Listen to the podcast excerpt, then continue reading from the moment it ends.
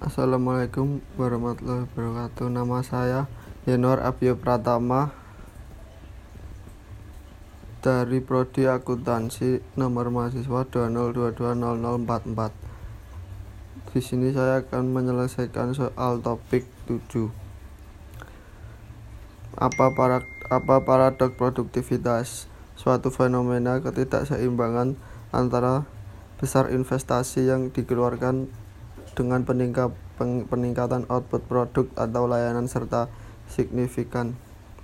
2. Meringkas argumen Carr dalam apakah itu penting.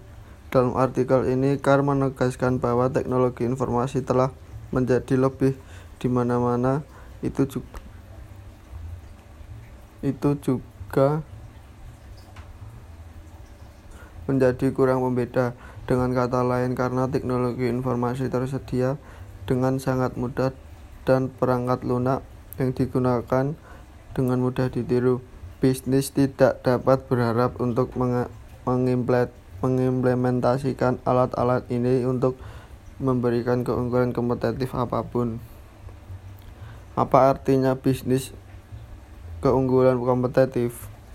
Keunggulan kompetitif menciptakan dan mempertahankan kinerja unggul suatu perusahaan dikatakan memiliki keunggulan kompetitif atas para pesaing-pesaingnya bila mampu mempertahankan laba yang melebihi rata-rata untuk industrinya. Apa yang dimaksud dengan aktivitas utama dan aktivitas pendukung dalam rantai nilai?